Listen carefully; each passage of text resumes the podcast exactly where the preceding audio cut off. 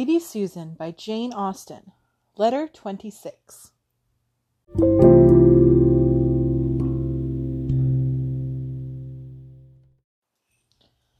Letter 26. Mrs. Johnson to Lady Susan. Edward Street. I am gratified by your reference, and this is my advice, that you come to town yourself without loss of time, but that you leave Frederica behind. It would surely be much more to the purpose to get yourself well established by marrying Mr. de Courcy than to irritate him and the rest of his family by making her marry Sir James. You should think more of yourself and less of your daughter. She is not of a disposition to do you credit in the world, and seems precisely in her proper place at Churchill with the Vernons. But you are fitted for society, and it is shameful to have you exiled from it. Leave Frederica, therefore, to punish herself for the plague she has given you, by indulging that romantic tender-heartedness which will always ensure her misery enough, and come yourself to town as soon as you can. I have another reason for urging this. Mannering came to town last week. He has contrived, in spite of Mr. Johnson, to make opportunities of seeing me. He is absolutely miserable about you, and jealous to such a degree of de Courcy, that it would be highly unadvisable for them to meet at present. And yet if you do not allow him to see you here, I cannot answer for his not committing some great imprudence, such as going to Churchill, for instance, which would be dreadful. Besides, if you take my advice and resolve to marry de Courcy, it will be indispensably necessary for you to get Mannering out of the way, and you only can have influence enough to send him back to his wife. I have still another motive for your coming. Mr. Johnson leaves London next Tuesday. He is going for his health to Bath, where, if the waters are favourable to his constitution and my wishes, he will be laid up with the gout many weeks.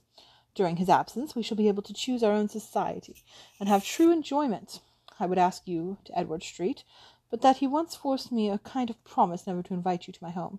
Nothing but my being in the utmost distress for money could have extorted it from me. I can get you, however, a very nice drawing-room apartment in Upper Seymour Street, and we may be always together, there or here, for I consider my promise to Mr. Johnson as comprehending only, at least in his absence, you are not sleeping in the house. Poor Mannering gives me such histories of his wife's jealousy.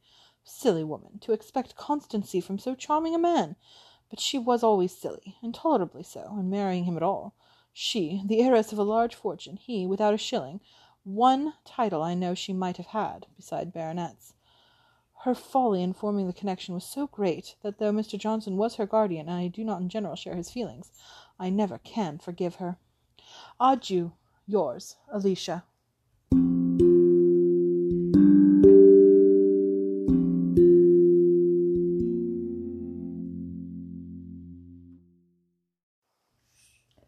So letter 26 is Mrs. Johnson writing back to Lady Susan and giving her perspective on the situation. And I think that her advice is rather interesting here, where she is again sort of promoting this idea that Lady Susan should be the one to marry, that she should marry Mr. de Courcy, and that she should kind of just forget about Frederica. Frederica is basically boring, or she's basic. Leave her with the Vernons at Churchill, and that's her... a good enough punishment for her for what she's done, because she's not worthy of anything more, and she's not worthy of society. Not like you, Lady Susan. You are a joy and a jewel to society, and you need to come to London.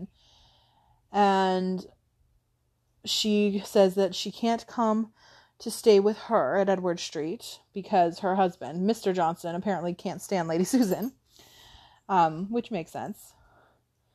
And we find out, well, we kind of have known, but you get see sort of this tangled web here again, that Mr. Johnson is Lady Susan's best friend's husband, and was also Mrs. Mannering's guardian before she got married. And we find out here, I think for the first time, why that marriage took place. We find out that Mr. Mannering, or Lord Mannering, so it says, it sounds like he's a baronet. Lord Mannering is a baronet, but was very, very poor. And she had a lot of money. And so he, I assume, seduced her. Whether they actually did anything before the marriage. He charmed her. He convinced her that he loved her. And they ran off and had a wedding. Got married without her guardian's consent. Because her guardian, Mr. Johnson, will never forgive her and isn't talking to her and stuff.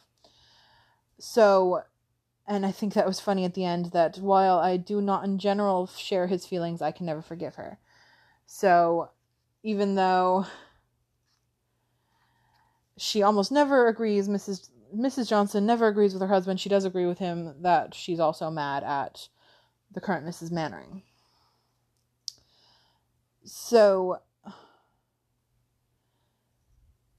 it's just a crazy convoluted story here between Mannering and his wife, and then his mistress, Lady Susan, and then Mr. and Mrs. Johnson obviously having a very strained, bad relationship, because she's all excited that her husband has gout and is going to go to Bath for his health, and she hopes that he stays there for quite some time so that she can enjoy herself in London without him.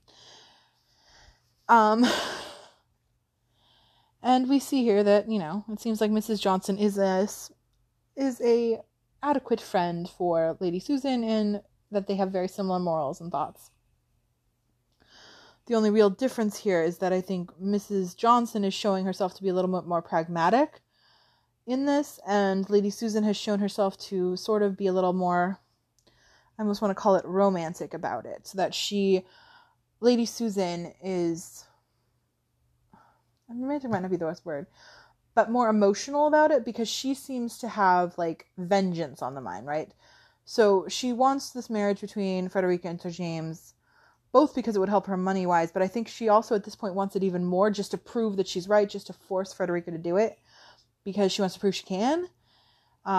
The whole thing with Reginald very much seems to be about a pride thing, about her wanting to prove again that she can wrap this man around her finger, even though she really doesn't seem to like him at all. The whole thing is just Lady Susan seems a lot more emotional in all of this, and Mrs. Johnson seems a little bit more emotionally removed and just encouraging Lady Susan to take care of herself financially and not really worry about the vengeance part of it.